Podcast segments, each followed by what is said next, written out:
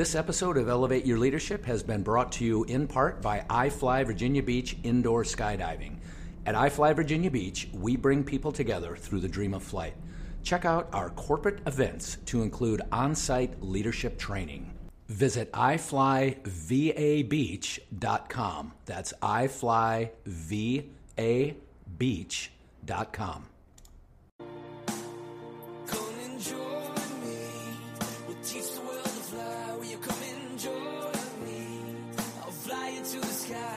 Welcome to the Elevate Your Leadership podcast series with U.S. Navy Special Operations veteran, CEO, and hockey fanatic Bob Pizzini. Bob discusses leadership, success, failure, defining moments, and hard lessons learned with guests who are intentional in their approach to leadership. Leadership is a perishable skill. Use it or lose it. In this series, entrepreneurs, industry executives, academics, public figures, and other highly effective professionals share their formulas for success with you. Welcome, everybody, to this episode of Elevate Your Leadership with me, your host, Bob Pizzini. Today's guest is a special treat. He is a drummer, amongst many wonderful things that he's done with his life. I'm talking about Mark Schulman. Mark has enjoyed an unprecedented career over the last 30 years as a first call drummer for world class rock and pop artists. Mark has done four record breaking world tours with Pink, and Mark also played with Cher from 1999 to 2014.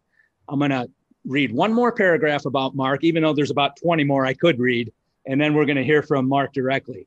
Mark's resume reads like a who's who of international rock and roll royalty, including acts such as Billy Idol, Foreigner, Sheryl Crow, I'm jealous, Stevie Nicks, Beyonce, and so many other world class artists.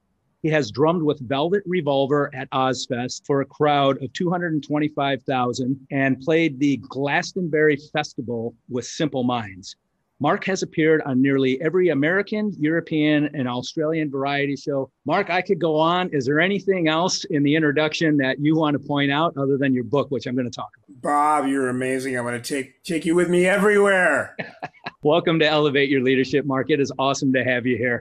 There are so many facets to your life. And Elevate Your Leadership, my podcast is about leadership. And having read your book, what I think I've discovered, and I don't want to put words in your mouth, but you decided at some point you need to lead yourself and be really, really well at it. Can you just kind of tell us how that came to be? There are so many aspects of a great leader, in my opinion. If you go to markschulman.com, I actually have one of my short videos about leadership. For me, it's what I did is uh, it's leverage. I realized that, you know, I'm very philosophical. I'm very much into self improvement. I'm very much into evolution. So I've had a lot of success as a drummer, but I have a lot of information that I want to impart because I've had so much success and I've studied the people with whom I've worked. I've studied Pink, studied Billy Idol, studied Cher. There's no accident to success. And I realized I could leverage my experience as a drummer and the fact that I apparently have the DNA of my parents who were both college professors as a teacher. And I started doing music clinics very early on. So I've done like a thousand drum clinics, and I thought, why should I limit getting up in front of just an audience of drummers when I could get up in front of an audience, a corporate audience, and learn more about the corporate culture, but provide some really wonderful takeaways and great road stories and live drumming performances and make what I call a rock show disguised as a keynote. And it occurred to me, so that's what I've done. I've leveraged it. I've done over a thousand speeches to, you know, American Express, Dell, IBM, Walmart. I have some of the, I'm doing one for PepsiCo, a virtual speech next week. I have some of the greatest corporate clients. So it really is about taking all the things you are, all your experiences, because I believe that we all have a story to tell and we can all learn from each other. I have a platform. I'm very egoless about who I am and what I do. I don't believe that I'm a rock star as much as I work for rock stars, but people may hire me because I'm a rock star drummer. But I can tell a damn good story because I've studied with two speech coaches, acting, a director, an acting coach, a storyteller. So I've learned how to refine my craft. And so for me, it really is, I've been sort of the commander of my own ship. And I'm always looking to evolve and I'm always looking to expand. I mean, that's what a great leader does. and I'm always here to be of service. I look at everything I do as being of service, whether I'm on stage, when I'm playing with Pink, when I'm on stage, I'm of service to Pink, to the band, to the dancers, to the singers, to the audience, to the crew, to everybody, because I'm the foundation. And for me, the way that I look at it, I love Simon Sinek's viewpoint that great leaders eat lunch last. I look at it if everybody else is happy, it's easy for me to be happy because I'm in the position of supporting everybody else. And as a drummer, in a way, we're leaders because we are the foundation of the band. We are the concrete of the literal physical foundation because we set everything up and we hold everybody else up. And I found that up one night when I was playing with Cher, when I played something different when the dancers were up doing aerial stunts, I played something different. And when I was done, the director of the show, the moment we were in our dressing room, she was pounding on my door. She said, Mark, how come you changed that? They're relying on you. They almost died because I changed what I was doing. And I realized my foundation, they are relying on. They are relying on this predictability, this consistency, this continuity, this trust and that's all the same thing that a great leader possesses. You're hitting the canons of leadership, in my opinion. You mentioned a couple things that are just key in my approach to leadership. You know, I own a company, I have 35 employees. I served in Navy Special Operations for 26 awesome. years. You mentioned a ship. So the commander of a ship needs a course to steer and needs a port to be headed to. He needs to be on course and he needs someplace to go. And I butchered a quote by Henry Adams along those lines. And then you mentioned foundation, and that is so critical. And you mentioned a, a leader being stable and providing that foundation. It's so critical. One of my comparisons, one of my analogies is a leader has to have a solid foundation, a foundation that's very deep and very wide, much like a skyscraper.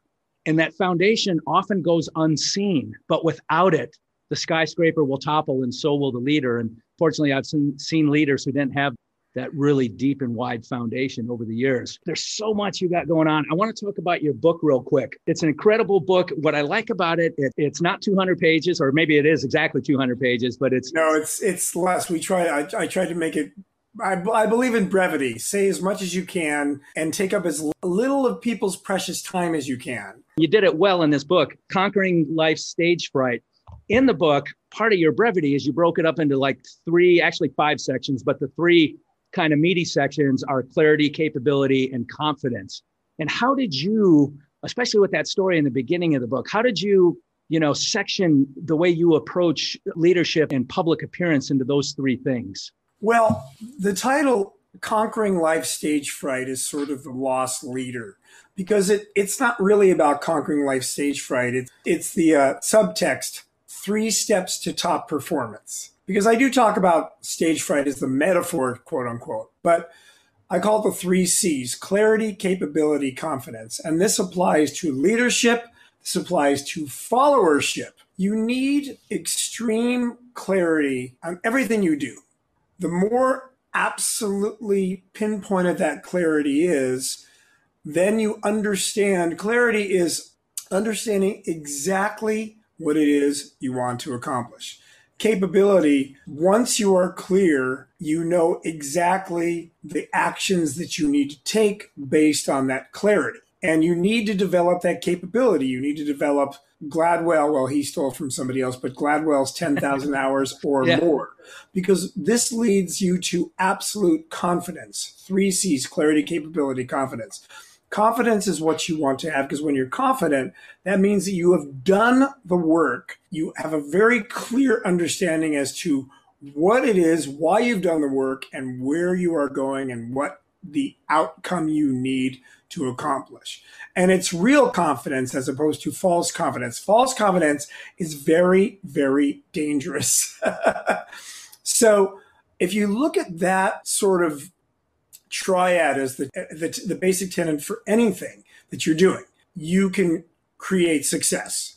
And I talked initially about the book. The impetus for the book was me failing this audition horribly. I did. That was the bad English audition, right? Know, yeah, it was for bad English supergroup because I didn't know what I didn't know, and I realized I didn't have clarity on what I lacked. I was incredibly nervous, so I had a lot of stage fright. I also was rushing horribly. So my internal sense of meter was not established, which for a drummer is paramount. So I thought I was going to get the gig. I thought that was going to be the defining moment of that day. But the defining moment was when I miserably failed and I realized, okay, I'm either going to step off the stage or I'm going to use this as a great failure. You know, all the great entrepreneurs and great leaders talk about if you're going to fail, fail big. Well, I failed big, but I made two commitments, two promises to myself. One is I would learn how to, I, nobody would ever tell me that I am speeding up or slowing down unless I want to speed up or slow down. So I worked my butt off, spending two years just developing an enhanced sense of meter and time you know, and there's a great metaphor for that understanding your own personal timing, understanding how to be grounded, understanding when to communicate, when not to communicate, understanding, paying attention to the timing of others. As a leader, it's so critical to understand the flow of the music, the timing of the employees, the timing of when you're going to do a product launch, the timing of the branding, the timing of what the competition is doing. Timing is everything, really. And my second commitment I made to myself is I'm going to transform my fear into confidence. And that took a lot of work, a lot of inner work, a lot of understanding and doing the work. In other words, clarity, capability, reading, becoming capable truly understanding what motivates other people, understanding my why. You know, I talk about the difference between passion and purpose. We all need passion. Passion is what drives us. Passion is the activator, the motivator, the driver. But passion is fleeting. Because what happens when the passion wears down or you can't muster it up or God forbid it wears off? Well, there's an expansion of passion and that's purpose because passion may be how we play it, quote unquote, like it's a drummer. It's not about what I play, it's how I play it. Purpose is why we do it. What's your intrinsic motivation? You need to constantly be in touch with your why and understand the why is the nuance. For me, for the rock star performers, for the, for the greatest performers, every detail is critical we pay attention to every single moment. And the great leaders are understanding and noticing the details and the nuances that others don't notice. The devil is in the details, as they say. You know, you, hit some keys there, keys with me and the way I approach leadership. You talked about defining moments.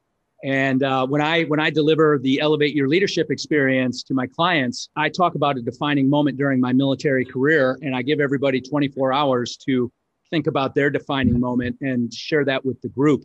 But the point of that defining moment is when these very significant things happen in our lives, there's a lesson to be captured. That, you know, defining moments will change the way you approach things. Obviously, that bad English audition that didn't go your way was a defining moment for you, and you had two tangible takeaways that were with you and probably everything else you do. In, in my military career, during a diving operation in the Gulf of Mexico a number of years ago, the commanding officer directed a change in what we do and how we do it. And I looked at my team. This was last minute. We were just getting ready to head out on our tactical craft and, and go do this diving operation. And uh, somebody ran up to me last minute and said, Hey, the commanding officer said, We're going to change things, and here's how you need to do this. That person left, and I looked at my team and I said, Starting tomorrow, we're going to change the way we do this. The order was starting immediately, but uh, out of self interest, I said, Starting tomorrow. Anyway, we got out on the water things went sideways. I looked like somebody who just lacked responsibility. It was a terrible experience. And, uh, but that commanding officer, he gave me a path for recovery. And I went on to have a, a wonderful 26 year career after that significant mistake. But that was a defining moment in my career. And I love the way you capture that. You also talk about passion and purpose. And I think that's huge. You know, I love it. I love it when you can see the passion in somebody rather than them tell you how passionate they are about things. It's genuine when you see it rather than them have to tell you about that. You know, as we talk about these things, and it's amazing the lessons in leadership that you've mentioned and you've discussed and you've captured Are you familiar with sympathetic and parasympathetic nervous system and management of, you know, being in control of yourself, which is what you were just talking about, noticing the nuance and being in control of yourself? I have studied that somewhat, and actually more relative to health, because my ex-wife had cancer our entire relationship, and in the middle of her cancer, I got cancer quite a, that's another story. I tell that story in my book. That is the last chapter because it's stranger than fiction. You can't believe it. It's pretty amazing. Mm-hmm. But mm-hmm. I understand the parasympathetic versus sympathetic nervous system as it relates to health but why don't you expand on that a little bit? Well, just just briefly, it, it is uh, an aspect of health. There's no doubt about it. But when you fully understand the functioning, it becomes a further way to for you to control yourself. And and the only reason I bring it up is a lot of your discussion, clarity and capability and confidence. You're talking about self control and you're talking about observation. And so you're sympathetic and you're parasympathetic. They kind of, you know, sympathetic is fight, flight, or freeze. The tiger's chasing me and parasympathetic is rest and digest. I'm in control. I've got good 360 yeah. degree vision and but for somebody like you and, and the highly energetic life you lead we'll discuss that more offline I, I, just think it's so relative when i learned about it as a veteran i learned about it going through a traumatic brain injury program that was that was available for veterans and this is stuff i wish i would have learned 25 years ago or 30 years wow. ago you know you also talk about attitude being highly contagious and I've seen that so many times, but can you dive into that a little bit? How you how you conceptualize that? Well, yeah, that is actually the topic of our next book. And actually the gentleman that created developed this formula by which I swear by, I live by, and we're writing our next book. Dr. Jim Samuels, who's an amazing, he's one of the great thinkers on our planet. He's been a mentor of mine for 35 years. So he took notice and realized that so many things are out of our control. We know that.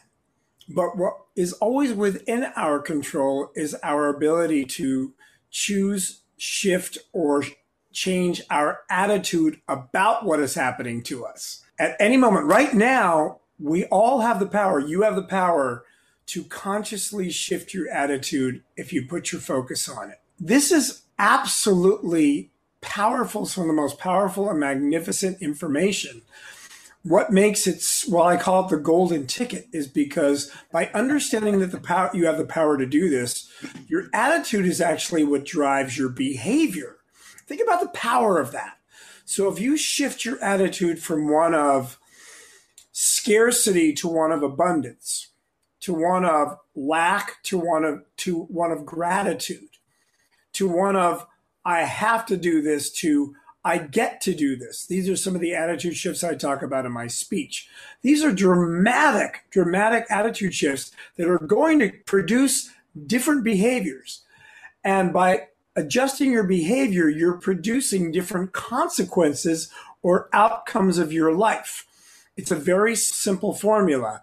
Attitude times behavior equals consequence. A times B equals C. So our next book that will come out this year is all on the power of attitude. And we interview some incredible thought leaders in all fields, everybody from Judd Apatow to Howie Mandel Wow. to the late Tony Hsieh, to the ex CEO of Kodak, Jeff Clarke, to Martina Navratilova. You got it. You got it. to Grant Cardone, Seth Godin's in it. You know, we've got all these amazing thinkers and some great athletes. So they talk about the power of attitude. And I got them to think about when there were times in their life when they made conscious attitude shifts, both positive and negative, because it can go either way. That unto itself is a great leadership tactic to explain to people so they understand that they have the power at any point to shift their attitude. And your attitude is very contagious. It affects everybody around you. And we know that because if you walk in with an attitude of positivity and possibility, as an example, or an attitude of, I'm here and I get to do this interview rather than I have to do this interview. They're very different origins of viewpoint. They're very different tenets. So it really gives you enormous power. And then we go into great detail on how that relates to everybody's basic MO, modus operandi, and how you can shift your MO, which shifts your attitude. And it can go very, very deep, but I like to keep it very, very simple. Just understanding that you have that power, especially during this pandemic, because there is so much focus and so much challenge in the midst of the worst challenges and the most desperate situations. You can still have hope and generate internal happiness. And that is an attitude shift. And that you are all capable of. Now, I'm not saying it's easy, but the greatest things are not necessarily easy. They're just possible. So I want people to understand the possibility. Yeah, having hope, dreams and hope, if you will, I think is critical to having high energy and just getting out there and getting after it every day. You kind of got back to the way I think of the foundation of leadership. You want to be that consistent, that same person every day. You want to be reliable. You want people to interact with that same positive attitude. People want to know that they're getting the same kind of steady, positive person on a regular basis. And that is huge. And, and it's not easy to do that every day, like you said. It's concentrated and it, it's beyond simple positivity. It's about specific characteristics that you're creating. If you're creating stability, if you're creating consistency, if you're creating the decision to communicate concisely and with authority, these are conscious decisions. And you might learn them. They might just become a part of your natural sort of character and personality, but they still are attitudes. You mentioned COVID. Let's just talk about that a little bit. I mean, you are used to traveling the world with two full time jobs that I can ascertain anyway. One being world famous rock and roll drummer, and the other one being a motivational speaker. I don't think really I call myself an activational speaker. exactly again because you just you bring that energy and you bring you bring your drum kit literally. So first, tell us outside of COVID. What does an experience look like when Mark Schulman shows up to be that speaker? And then tell us what you've been doing with all this COVID stuff. Well, part of my attitude as a speaker, there are two basic attitudes I have. One is I want the client and the meeting planner to walk away thinking Mark was the easiest person I've ever worked with. He made the entire experience so easy and so joyful for everybody.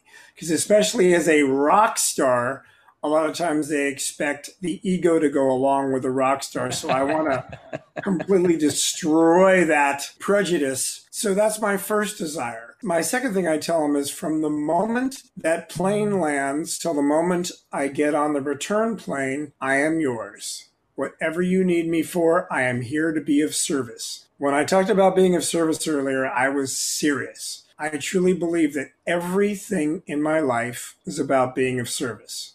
Everything I do. And if I look at it that way, then I become of more value.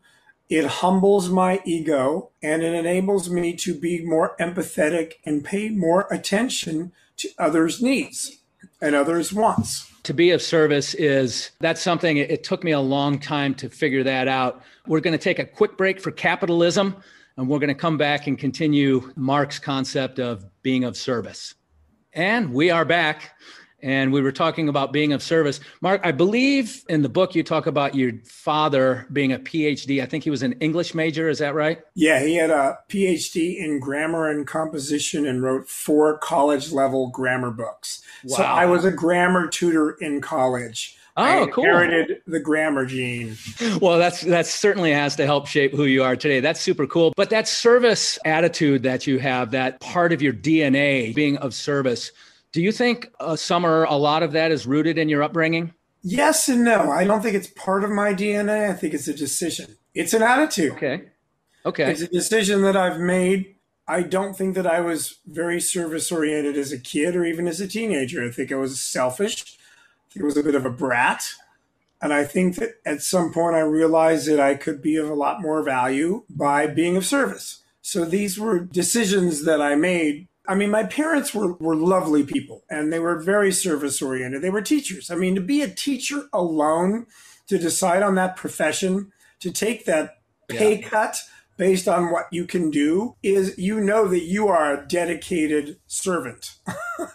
I mean, teachers are, to be a teacher is one of the most honorable jobs, one of the most honorable positions one can take because you are constantly of service and you're paid shit as Yeah. a result. Like teachers should be paid what doctors get paid. And Yeah. I feel that I, I feel that there's it's disproportionate. So by nature, they have that service gene. It just took me a while to kind of get there. Well, hey, guilty is charged as well. It does take a while. You know, they say the more you give, the more you get, and that's just been my experience. Well, it feels good. You you are like you, you, right. you are getting surges of serotonin and dopamine because you're giving. It does That's- change our own brain chemistry. It feels so good to give. That's not the reason to do it, but that is a wonderful byproduct. I saw a scientist give a presentation, and the scientist said that the serotonin and dopamine and human growth hormone and cortisol, you know, the key chemicals that your brain produces, if those natural chemicals, Oxytocin is also one of the good ones. what what is? Oxytocin is one of Okay, the good ones. okay, and he probably mentioned that one too. But he said that if the elements of those exact chemicals could be in a pill, that would be the most powerful pill for the brain on the planet. In other words, the brain produces the most powerful chemicals that your brain and body react to. So that second part of the question there, what have you been doing since this whole COVID thing, being a somebody who's used to being gone quite a bit? One of the things I talk about in my speech is, you know, in the month of March and April, I had 19 speaking gigs vanish. Now, that's scary. Sure. And I'd never done a virtual presentation because I do a, what I call a rock show disguised as a keynote with drumming and interaction and all this high energy stories. And I'm, a, I'm the live guy. So I came to the conclusion after doing a lot of studying that our success, so much of our success is based on one thing how we manage change. We either embrace it or we resist it. So for a few days, I was resisting the hell out of it. I was anxious. I was afraid. I was telling myself the story that I could never do a virtual presentation. I woke up one morning. I said, You're being pathetic. I said, I shifted my story. I decided to embrace it. It was like magic. The moment I decided to embrace it, I had this flood of creativity and solutions. All of a sudden, I got so excited, so motivated to put together the most badass virtual speech I could. I learned about cameras, about lights, or got a tech to help me. We had just, as luck would have it, built this annex to our house, which was a portrait studio, this huge, big, white, fully lit room. I got adjunct lighting. I worked with a tech. I put together a virtual presentation, and now I'm giving dozens of virtual speeches to some very happy Fortune 500 clients. So I embrace the change. Now, we're not out of the woods. So some days I wake up and I'm still resisting. So I remind people you always have the power to move from resistance to embracing. And we still need to because we're not out of the woods. Because when you embrace, you shift your attitude essentially and you start focusing on what you're capable of as opposed to resisting what you're afraid. I'd much rather be the cause of what I want than the effect of what I do not want. So that's what I'm doing. And fortunately, Pink's off this year. There's no live show scheduled. That's out of the question yet. So I'm writing the next book on the power of ABC. I'm doing virtual speeches. I'm working with some organizations. One is um, Healthcare Workers Rot to raise money for healthcare workers. I did a big cancer benefit for a friend of mine. I'm spending lovely time with my 10 year old daughter and my wife. I'm doing a lot of recording in my recording studio that I'm in right now. I'm not even in, I have a video studio and a recording studio. Super cool. Um, I was going to ask you what that background was all about. And I'm doing a lot of podcasts and trying to be of service as much as I can. The background is my control room of my recording studio. Super cool. So, background here, I'm in the boardroom or my conference room at iFly Virginia Beach Indoor Skydiving. Yeah, And- but that's and, and I see like a stage and, and a flag and curtains. And you're very eloquent. You got me beat. this is a beautiful boardroom that overlooks the ocean front. Right there in front of me is the Atlantic Ocean, the ocean front, the hotels. It's a beautiful view. And Elevate Your Leadership was designed to take place here in this boardroom. And then we have the flight experience. You know, you talk about comfort zone quite a bit. And when I put Elevate Your Leadership together, the metaphor with the flight experience is that we get outside of our comfort zone, right? And I can't wait, man, brother. I'm oh. there. like when Oh, COVID yeah, and- done, I am there. and bring your family because kids just come alive. It's so families Oh, come yeah. alive. Really, we changed our mission from delivering the dream of flight to bringing people together through the dream of flight because we just see it every day. It's so super That's cool. awesome. I love it. Yeah, Wow. super cool. So what's next then? What's what's on your plate? What's on my plate is more virtual speeches, finish the book, do more sessions, and prepare for the live because now I'm getting a lot of clients that want to go live again. I mean, every, you know, there's a light at the end of the tunnel. According to Fauci, by April, we'll have enough vaccines in the country. Distribution's another deal, but we'll all be vaccinated. We'll be able to get back out. I think that there is this incredible thirst and desire for people to get back together again. So I'm very optimistic about conventions and concerts. The two businesses I'm involved in, the conventions business and the live touring business, have been on hiatus. Yeah, shut off they come basically. back, I think they're going to come back like pow. so I'm optimistic about that. I know that the latter part of the year is going to be great. We're looking forward to traveling. My wife hasn't seen her Swedish family in a year and a half. I mean, there's a lot to do. I'm optimistic about all of it, being of service to others and spreading the love and doing as many podcasts as I can and being of service. Well, I think- I think uh, I think you're doing a great staying healthy. Yeah, def- definitely staying healthy. You got to stay on top of that. Well, I think you're you're being of great service. First of all, to me personally, for for coming on Elevate Your Leadership and having this discussion. And I know through some of the other things you're involved with, uh, you are a very giving, very service oriented person. And just real quick, I'll tell people I met Mark about three years ago. He was doing a concert with Pink in Washington D.C. He had a very busy schedule but he agreed to come and meet with a small group of us, spend a full day with us. And it was just very gracious and very giving of you. And, and I, I think I thanked you then, but I'll thank you again. That's what we do. At least that's what I think we all should be doing. I, I try to do it myself as much as I can. How do people track you down? I mean, I've looked at your web presence, your social media presence. It's huge. You talked about those tracks that you make, and every one of them is like super, super cool and high energy. But how can people track you down? Well, uh, mark at markschulman.com and Schul, it's M A R K S C H U L M A N. I do a weekly video. You can join my newsletter. I'm on Instagram at Marky Planet, M A R K Y P L A N E T. It's also my handle for uh, Twitter. I'm on LinkedIn. I'm on Facebook. And you can email me personally, Ooh. Mark, mark at markschulman.com. I answer every email. Might take rock- me a month, but I do because I like personal communication. That's I like to be accessible. I think it's important to be accessible uh, no matter what stage of your life you're at, no matter how much celebrity you've experienced. more of that giving and more of that, that service orientation. I'm going to hold your book up one Yeah. more time because it's just a cool, quick, easy read. And, and that's a lot of available on Amazon, Conquering Life Stage Fright. And look out, join my newsletter because the next book on attitude is going to blow your mind. Mark Schulman, thank you so much. It's a pleasure to talk to you, and I can't wait till we can see each other in person again. Bob, you rock. Thank you, sir. Have a Cheers, great brother. day. Thanks. Thank you for listening to the Elevate Your Leadership podcast. To contact Bob directly or to learn more about how Bob can advance you and your organization through leadership training, team building, executive coaching, and public speaking, visit robertpizzini.com. Robert, P I Z Z I N I.com, and connect with him on LinkedIn.